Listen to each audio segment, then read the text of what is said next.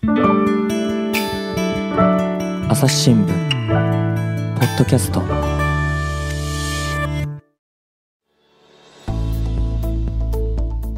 皆さんこんにちは。朝日新聞の秋山紀子です、えー、しばらくぶりです。すいません。いっぱい出張してました。でも今日のバイリンガルポッドキャストのゲストはすごいです。はい自己紹介お願いします。えー、伊予木部薫と申します、えー東京大学で、えー日本政治外交史という科目を教えてえーおります。はい日本政治外交史の伊予木部薫先生にはい、今日は来ていただきました。あの、最初に、まあ、先生ね、非常に有名な方ですけれども、あの、なんで、その、政治外交史、あるいは歴史をね、あの、自分の専門になさろうっていうふうに思ったのか教えていただけますか？はい、えー、もともと明治時代の研究をしていたんですが、最近はあの戦後の日米関係もあの研究に含めるようになって、まあ、ついでにあの政治とそれ以外の人間の活動にも興味があって、えー嘘の政治史といった。あ嘘の政治史。そうなんですよ。政治家とは嘘をつく生き物である。そうそうそう。はいで、どんな種類の嘘があって、えーどういう嘘が特に有害かとか、えーで、そういうのをどうやって止めようとしてきたかといったあーような、えー本を書いたりもあのしています。で、あのーなぜそういう、あの、歴史を研究するようになったかなんですが、あの、まあ、死に対する恐怖っていうのが当然あったんですよね。ご自身の？そうですね。えー秋山さんもあるんじゃないですか。もちろん、うん。いつか、なんか、死んじゃう。でもね考えないようにしてます。ああ、そうそう。はい。えー考えないようにもできるし、あとは、あの、親しい人が死んでいくと、あの、あんまり苦痛に、あの、感じなかったりもおしますけれども、おまあ、でも、どういう、えーふうに生きていくかって決める若い頃には、えーそういうこともわからなかったので、えー死の恐怖っていうのはあったんですね。で、死の恐怖を、あの、減らすためにはですね、うーん、どうすればいいのかと。えーまあ、どんなものにも終わりがあるとしてですね、えーその歴史を見ていけば、あ無限にエピソードとか因果関係を差し込むことができるわけですえね。え例えば、ある内閣があれば、あの、始まりがあれば終わりがあると。で、えーしかし、えーその内閣で起きたことをどんどんとか、えーの書き加えていけば、はいあるいは知っていけば、えーこの情報としては、その内閣のあの生命を無限に伸ばすことができると。歴史をあの詳しく知るっていうのは、そのお主観的な時間を長くするっていうようなあの効果があって、主観的な時間を長く。そう、そこにね、ある種の癒しを感じたんですね。なるほど。なんかあの歴史を学ぶことってすごいなんか客観的なことをなんか学んでいく感じがするけれども、そうでもない。客観的なことを学んでも、それは自分の頭の中の情報になるので、えー主観的な、あの、長さが長くなるような、あの、錯覚を覚えるんですね。で、その錯覚に癒しを求めていたんだと思います。で、ただ、あの、お実際に、えー職業として歴史家になるとですね、えー特定のその分析資格というか、あの、特定の見方で歴史をあの説明することが求められるんですええね。でそうすると、せっかく集めた情報とか、蓄えた知識が、あの、ある部分いらなくなって、スパッと切り落とさなきゃいけなくなると。で、これが実は快感なんですね。うん。快感なんですか？そう、あの、我々がパソコンに入れてるデータを、あの、消したりして、あの、ハードディスクの中が、あの、の空き容量が増えると、快感を覚えたりしますよね。なんか解放されたような。そうそうそうそう、んなんか一仕事を終えて、もう全部ディリートするとか、あー全部クラウド上に上げちゃって、ハードディスクから消しちゃうとか、あすると快感を覚える。で、まあ、それと同じような快感が、あー実はあー歴史を学んだり書いたり、特に書いたりするときですね、これは。学ぶときというよりは、あのの中にあって、えーそれは、あの、お情報からの自由であるし、さっきの文脈で言うと、生きることからの自由というかね。あの生きることからのそう。死の恐怖からの自由、えーでもあると。だから、あの、年を取ると歴史が好きになる人多いじゃないですか。でそれはやっぱり死の恐怖を和らげたいと思うからだし、えー死の恐怖から自由になりたい。えーひいては生きることから自由になりたいと思うからあーだと思うんですね。なんかあの歴史を学ぶことってこう地図を与えられるっていうか、なんか道しるべを与えられるようなイメージがあります。そうですね。だから、あの、歴史をやるとき面白いのは、あの、知らない時代をやるのも面白いですけど、あの、同じ時代とか同じ事象について、あの、違う解釈にに触れて、比べるときに、えー、特に面白いんですね。あ、こんなストーリーもあるのかとか、うん、同じものを見て、同じような資料を見ても、こんな風なあ違う因果関係を見つけられるんだ。だから、あの、地図の比喩で言うと、あ、ここ、ここにも道があったって見つける。で、だんだんその、えっと、地図が、あの、聖地になっていく。で、これは、あの、日常生活とか仕事で生きていくときの、あの、自分の判断能力の精緻さにつながってくると思うんですね。だから、あの、地平線上になんか黒い点が見えて、えええー、それは、あの、見過ごしてしまう点かもしれないけど、なんかあの黒い点がああなってこうなって、実は最後ハリケーンになって自分の家を吹き飛ばしてしまったとか、誰かの家を吹き飛ばしてしまったっていうストーリーを知ってれば、あ、そうかもしれないなと思って凝視するわけですよね。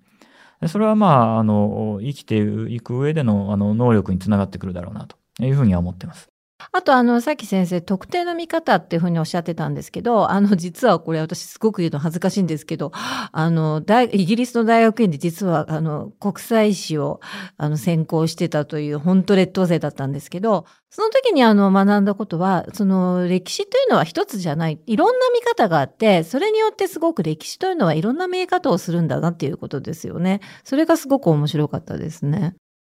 まあ、ご自分の番組に歴史家を呼ばれているので、あの、ダメな生徒ってことは全然ないと思いますけども。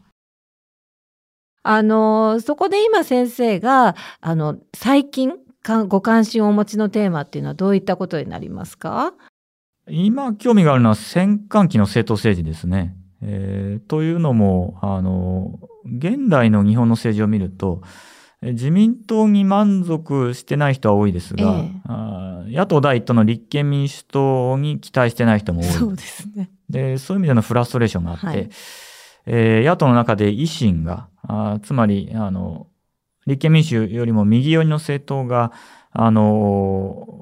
強くなる。はい、で、あるいは、野党第一党になる可能性があるだろうと思います。えー、で、ね、まあ、あの、現段階では大阪万博の予算が、えー、えっと、えー、増えすぎてるといったようなあの批判もありますけれども、立憲民主よりは勢いがあると思うんですね。うん、でそうすると、ひょっとしたら将来ですね、えー、自民党対維新の保守二党制になるかもしれない。うん、で、これはあの戦艦期の政党政治と似てるんですね。はい、えー、政友会と、えー県政会、後に立憲民政党になった、はい。はい、系譜、この2つの保守2党が、はい、えー、交互にあの政権を取り合ったのが、えー、戦艦期の日本ですので、はい。はい、えー、この時代の政治のあの可能性とか、はい、あリスクを知っていれば、えー、今後の日本の政治を理解する上でも参考になるんじゃないかと、うん、まさに道しるべやマップを得られるということですね。願わくば。うん。あの、ちょっとここでね、ちょっとあの歴史の劣等生だと私が、改めてちょっとあの、改めていろいろ整理したいんですけれども、あの、ここでいう戦艦期っていうのは第一次世界大戦と第二次世界大戦の間ですよね。そうですね。で、あの、私のこの印象からすると、そう第一次世界大戦の後ってまさに大正期で、その大正デモクラシーで、でまあ、日本、まあ、いろんな制約がありつつも、ある種のその民主主義が、あの、花開いた時であったのにもかかわらず、まあ、その後、えー、どんどんその軍部が台頭していって、やがては、えー、日中戦争、あるいは太平洋戦争で敗戦っていうふうになんかすごくこう、なんか、極端から極端に触れていくような、まあ、そういう時代だというふうに思うんですけど、それが今に似てる。あそう言われると似てないようにも聞こえますが、あの、実際は大正デモクラシーと、えー、軍部が台頭する時代の間にですね、8年間の政党内閣っていうのがあって、はいはい、近代史っていうのはテンポが速いので、8年間っていうのはかなり長い、えー、期間なんですね。で、なぜこのあの政党内閣期が、えー、到来したのか。で、なぜ8年続いたか。えー、そういう視点で、えー、考えるべきだろうなとなるほどいうふうに思っています。ちょっとここでまたおさらいなんですけど、ここでいう8年って1924年から1932年そうですね。ですよね。はい。で、ここで、また、あの、私のその、うろ覚えの、あの、高校の時の日本史アゲインなんですけど、あのー、日本のその本格的政党内閣で原隆ですよね。1918年って覚えたかなと思うんですけれども、その時じゃないんですね、始まりは。そうですね。あの、もともと1898年に、あの、最初の政党内閣というのが、えー、今言った二大政党を基盤にできて、首相が大隈重信でしたね。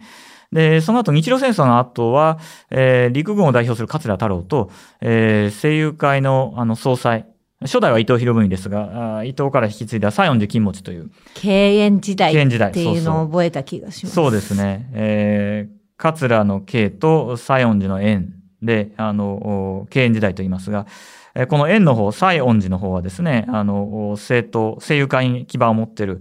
えー、政権だったので、あの、折に触れて、えー、政党内閣の経験があったんです。で、その後、大隈重信を中心にした政党内閣もありましたので、えー、いくつか政党内閣の経験があって、えー、でも、あの、原敬ほどですね、あの、自分の政党を、あの、強力に、あの、統率したリーダーというのは、えー、で、また、そういうリーダーに基づく政党内閣というのはなかったので、えー、原系内閣というのが、あの、よく印象に残っているだろうと思います。で、原が暗殺された後は、あの、やはり西洋会を基盤にした高橋コレッキオ内閣ができて、はい、えーただ、この高橋内閣の後は、しばらく政党内閣じゃない内閣が続くんですね。でインターバルがあって、はい、で、1924年からあの政党内閣期になった、ね、で、つまり、あの、中断してたけど、1924から、えっ、ー、と、1932年までは連続的にそうですね。ということですよね。非常に長く連続したということです、ね。はい、ここでまた、あの、えっ、ー、と、歴史のおさらいシリーズで、あの、今は、あの、我々は選挙をね、あの、しますから、あの、選挙によって政権交代って起きるじゃないですか？まあ、起こそうと思えばね。だけど、その時代っていうのは、あの、選挙じゃないですよね。はい。ということは、えっ、ー、と、政権交代ってどう、どうやって起きるんですか？はい。あの、1924年に、えー、政党内閣期に突入するときは、あの、選挙が重要で、えー、二大政党ともう一つ小さな政党が、あの、三派が連合してですね、えー、総選挙を戦った。えー、貴族院基盤を持つ、あの、内閣を敵に回して戦って勝ったので、えー、その三派が、あ連立内閣を作って、そこから政党内閣期が始まる。で、この三派内閣が潰れた後は、あの、二大政党の間で交互に、政党内閣を組織するということになりました。で、しかし、その、1924年の選挙以降はですね、選挙による政権交代というのが起きてないんですね。でなぜかというと、日本には元老というのがあって、えー、明治。元老ね。そうそうそう。あのー、明治維新の功労者と呼ばれている人ですね。で、大体は、あの、えー、山口県、長州？そうそう。あと、鹿児島県。薩摩？そうそう。えー、の、あの、出身の有力者。伊藤博文とか？山形有友とか。はい。えー、どっちも、あの、長州出身ですね。はい、で、えー、ところがここに、後でもう一人加わって、えー、それが西園寺金持ちだったんですね。で、彼は、あの、長州薩摩ではなくて、えー、名門の公家の出身。でした。公家様。そう、家族家族ですね。家族ですね。はい、えー、華やかと書く家族ですね。はいで、パリに長く留学して、えー、まあ、そこでパリの文化あに触れたので、あの、ちょっと日本に帰ってきてからは浮世離れしたところがあって、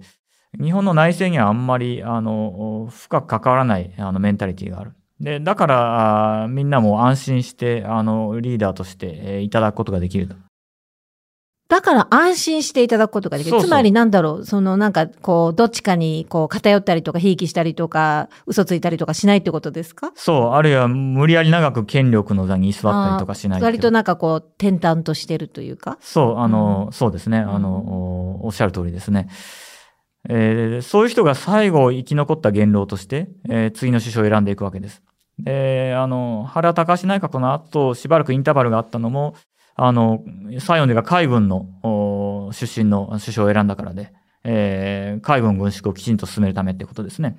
で、あの、1924年の選挙の後は、もう政党内閣でないと持たないなってことで、あの、政党内閣を彼が選んでいくわけです。ところが、彼が選ぶわけですから、えー、時の野党の総裁を、まあ、次の首相に任命するっていうことを続けるわけですね。それがすごい不思議なんですけど、もともと西園寺さんは、あの、えー、声優会の出身。はい、だけど、その、っていうことは、あの、声優会を B 期にするんじゃないかって、あの、思っちゃうんですけど、そうじゃなかった。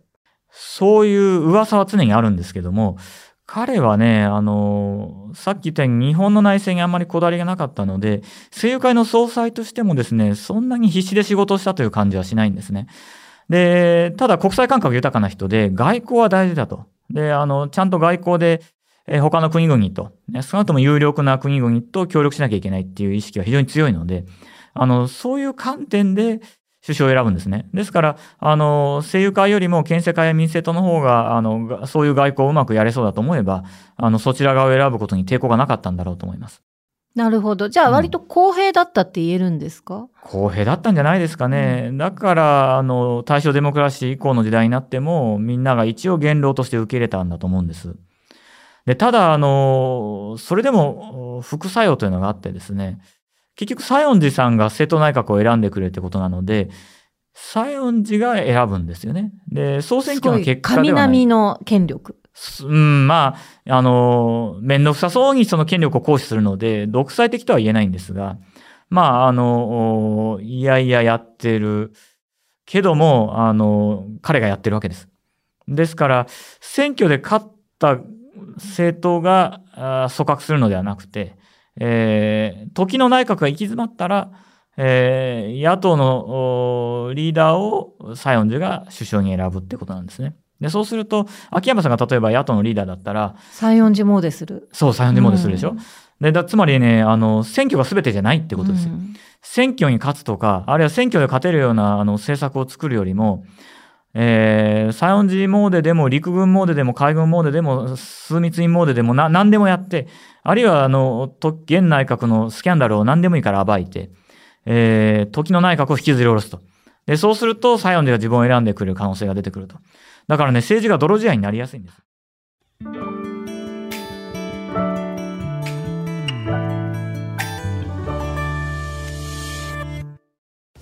皆さん、こんにちは。朝日新聞ポッドキャストには他にもおすすめの番組があります。新聞一面じゃなくても大事なこと、SDGs を話そう。月曜から金曜日まで多彩なテーマをお届けします。どこかの誰かの人生の匂いがする番組とリスナーさんから好評です。SDGs を話そうで検索してみてください。じゃあ、あの、健全な、まあ今それが行われているとかは別として、健全な政策競争みたいなことじゃなくなる。そうですね。あの、今、二大政党間の政権交代実現したいしてないので、えー、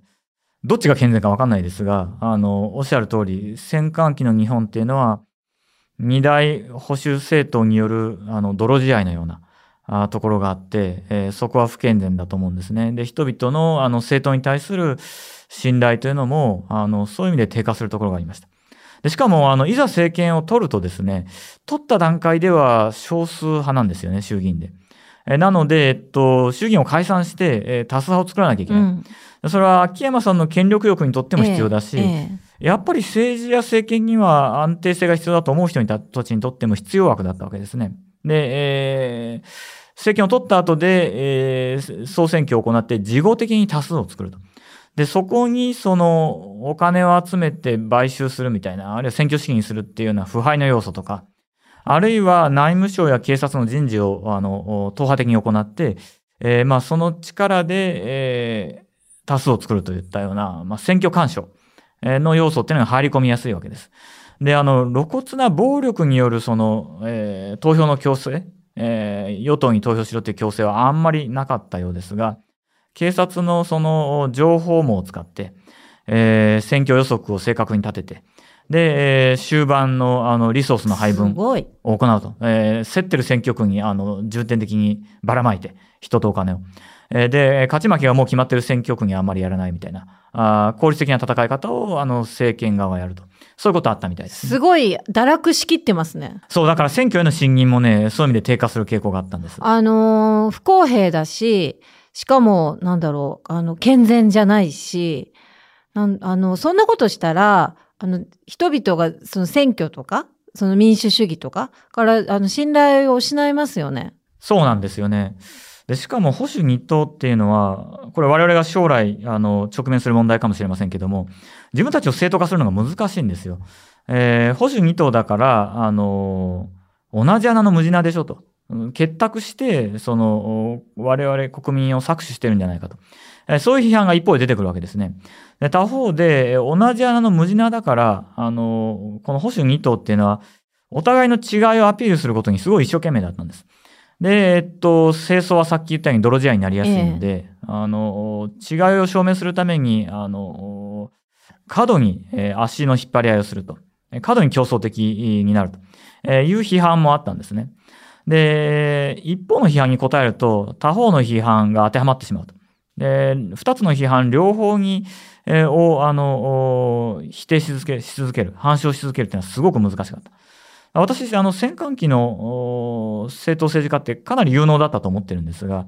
この二つの批判に、あの、を否定し続けるのはやっぱりかなり難しかったんだろうなと。思ってますんなるほど。あの、日本はでもその大正デモクラシーあのから私はその、あのが民主主義なんじゃないですかってさっきあのお尋ねしましたけど、あのさっきの先生のお話からすると、その前から結構いろいろ日本はだから、あの民主主義の練習をしてたみたいな感じがあるんですか、そうですね。あの、戦艦機の問題っていうのは大きな戦争の後なので、えーまあ、戦争で犠牲を払った代償として、これからいいことが起きるはずだっていう人々の期待が強まりやすいんですね。こう今今がそこだけど、これから上ががるだけみたいな。そう。それは民主化だったり、あるいは政府によるその財政補助であったり、あるいは対外的な発展であったり。でしかし同時にあの戦争であの多くの資源を使ってしまっているので、えーこれから我慢しなきゃいけないんじゃないかと。えーあるいはこれから、あの、だから例えばその、あんまり外交で無茶できない、我慢しなきゃいけないとか、えーあんまりあの予算も制約が強くなるとか、えー場合によって自分たちの消費、えーもあの節約しなきゃいけないんじゃないかというですね、えー不安や不満もあの強いんですね。だから、なんか大きな期待とそれに対する強い制うん約、両方出てきて、すごくね、あの舵取りが難しい時代なんですよ。それってその日本は第一次世界大戦の後からなんですか？いや、それが、うん日本は第一次世界大戦であんまり戦ってないわけまあですよ、そうですよね。どっちかって言えばなんか、まあ傍観者とは言わないまでも、うん。そう、あの、中国の山東半島のあのドイツう勢力を追い払ったり、えー地中海にちょっと小さな艦隊を派遣したりという程度なので、日本が戦った大きな戦いは日露戦争だった。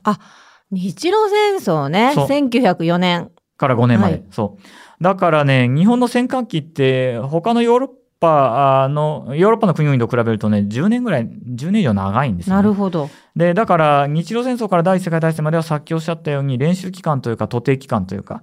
で、その間に、あの、お薩長出身の元老は死んでいくし、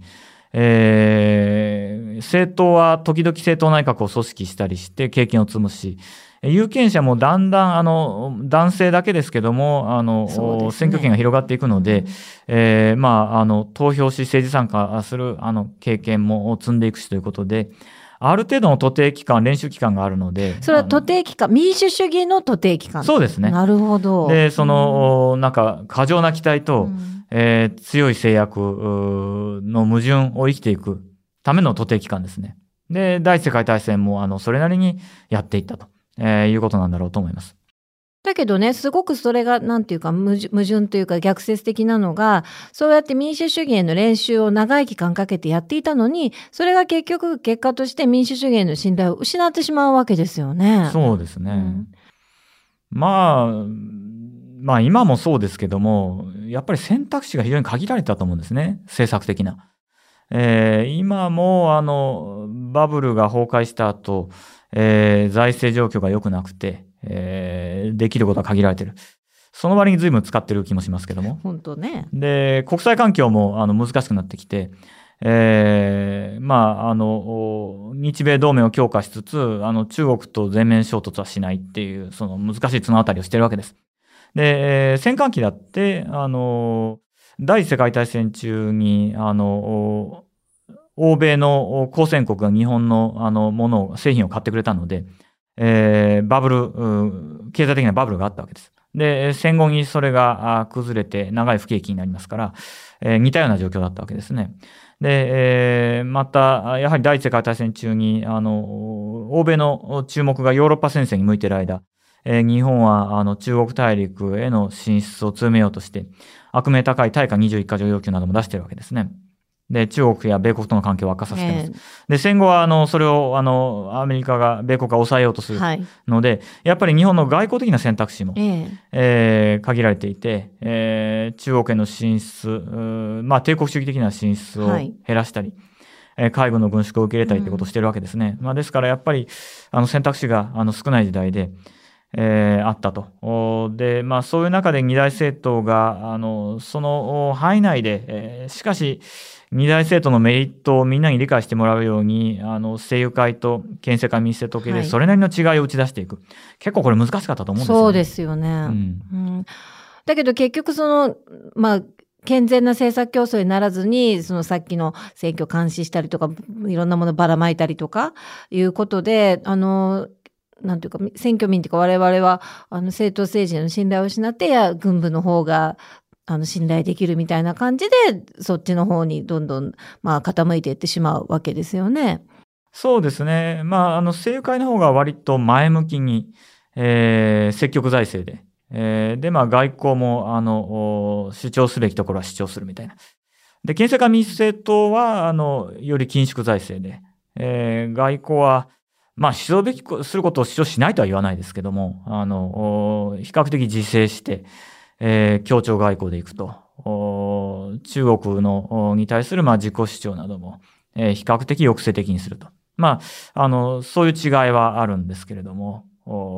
まあ、しかし、その二大政党の競争で、えーやっていくよりは、あの、軍部が一気に解決してくれたらいいなっていう、あの、そういう気持ちが人々の中で一部芽生えてくるのを、えー防ぎ切ることはできなかったってことなんでしょうね。まあでもその当時と今の大きな違いは、もうあの、とにかく政治制度が、まあ我々は今、それこそ、あの、ね、二十歳以上は、18歳以上は全員投票できるわけで、で、そうするとその、まあつってもなかなかこの政党政治とか遠く感じてしまう我々ですけれども、何ができますかね？その、その政官、あの、その戦艦機の政党政治の失敗と言っていいのかな？から、我々はその何を学んでどうすればいいんでしょう？あの、まずその、戦艦機の二大政党制が、あの、やったことはイデオロギー対立ではないんですよね。あの、イデオロギーの幅はあまりないので、えーどっちも自由民権運動を、あの、起源にした政党ですし、さっき言ったように選択肢が限られているので、まあその狭い幅の中で、お互いのイメージの違いを、あの、打ち出して競争したんですね。だから、あの、声優会がよりアクティブで、えー生命力に溢れていて、えー県政会の方はもうちょっと我慢して、えーでも、あの、お責任感や信頼でもそれなんかすごく今に似てる気がします。あ、そうですか。なんというのはすごく、ほら、選択肢もあんまりの幅って広くないっていうのは、うんまあ実際そうだと思うんですよね。そうですね。うん、だからで、ほら、外交とかだってそんなドラスチックに、まあもちろん共産党とかもいるけど、その実際に政権取るかどうかみたいなことで言うとね、となんか、そんなに、その、イデオロギーとか言っても違いがあるわけではなくて、なんだろう、最近特にそういうなんか違いが分かりにくくなってる感じが本当しますよね。そうですね。で、立憲民主が、あの、さらに弱体化すると、さらにそうなっていくとそうです思うんですね。よね。で、そうすると、イメージ戦略による政治になる。えー競争になるわけですね。なんか維新はなんか、よくわかんないけど、なんか新しいみたいな。そうそうそうそう、うなんか身を切る感じがするうん身を切る感じね。自民党はなんか信頼できるかな、みたいな。伝統的な老舗みたいな。そうそう、うんだからね、イデオロギーの競争よりもイメージの競争になるんですよ。イメージの競争がどういう政治かっていうと、あのーなんていうのかな、ブーメラン効果が大きいんですよね。イデオロギーの政治だと、えー秋山さんはこのイデオロギーを報じて政治をしてますと。えで、常に100%それ達成できるとは限らないですよね。えーなんか、二歩前進一歩後退かもしれない。でも、あのーそのイデオロギーの大義にに共鳴する支持者がいれば、秋山さんのことを支持すると思うんですよ。で、だって他の勢力は他のイデオロギーを報じていて、そっちに行く可能性があんまりないわけですから。でところがイメージの競争だと、ちょっとでもね、そのイメージを損ねちゃうと、あんなことを、あんなイメージを標榜してたのにできなかったじゃないかと。幻滅みたいな感じで、ものすごくね、あの、えっと、失速してしまうんですよ、ね。あ、それすごい、それもすごいありそうですよね、うん今。だから、だからね、あの、例えば、県政会民政党は、あの、責任感があってクリーンなイメージが、あの、比較的あるんですけども、スキャンダル合戦にすごい弱いんですよ。だって、あの、クリーンだって宣伝してる人たちが、実はクリーンじゃなかったら面白いじゃないですか。うんそうですね。で、政友会の方はね、あの、どうせちょっと小汚いけど、うんあの、頑張り、あの、うん勢いありますみたいな感じだから、政友会の方が、あの、スキャンダルは多い感じなんだけど、県政会民政党の方が弱っちゃうんですよ。で、あるいは、で、で、で、それで政友会が政権を取ると、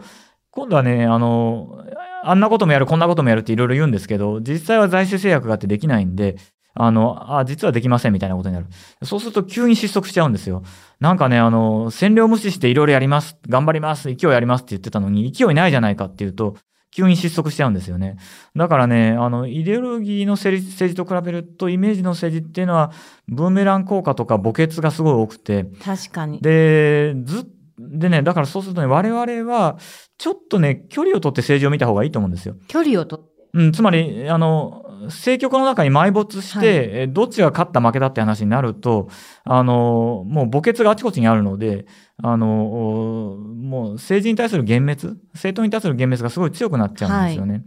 だから、あの、むしろ、あの、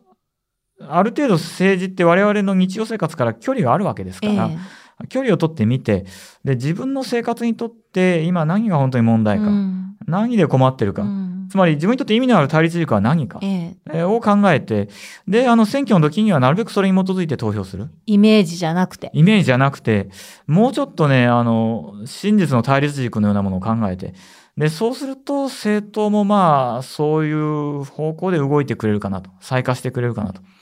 まあ、それに期待するのが代表制民主主義っていうかね、あの、議会制民主主義なのかなと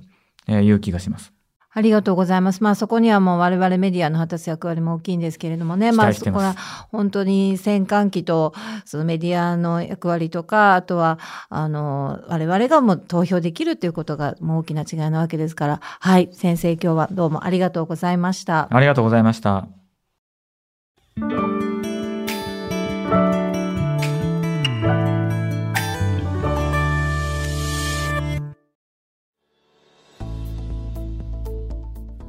はい、皆さん今日の、あの、よけべ先生のお話から何の教訓を得ましたか？これが私の皆さんに聞きたいことです。そしてね、これ、あの、この日本語バージョンの収録する前に英語バージョン収録してるんですけれども、すごい時間、あの、日本語バージョンよりすごい長いです、英語の方が。まあなんでかって言ったらいろいろ英語だと説明しなくちゃいけないことが多いからなんですけど、なので今日の私のもういつもにも増しておすすめは、あの、まだ英語バージョン聞いてない人いたら、ぜひ聞いてみてください。これいろんな意味で勉強になると思います。私も勉強になりました。というわけで、また聞いてくださいね。秋山のり子でした。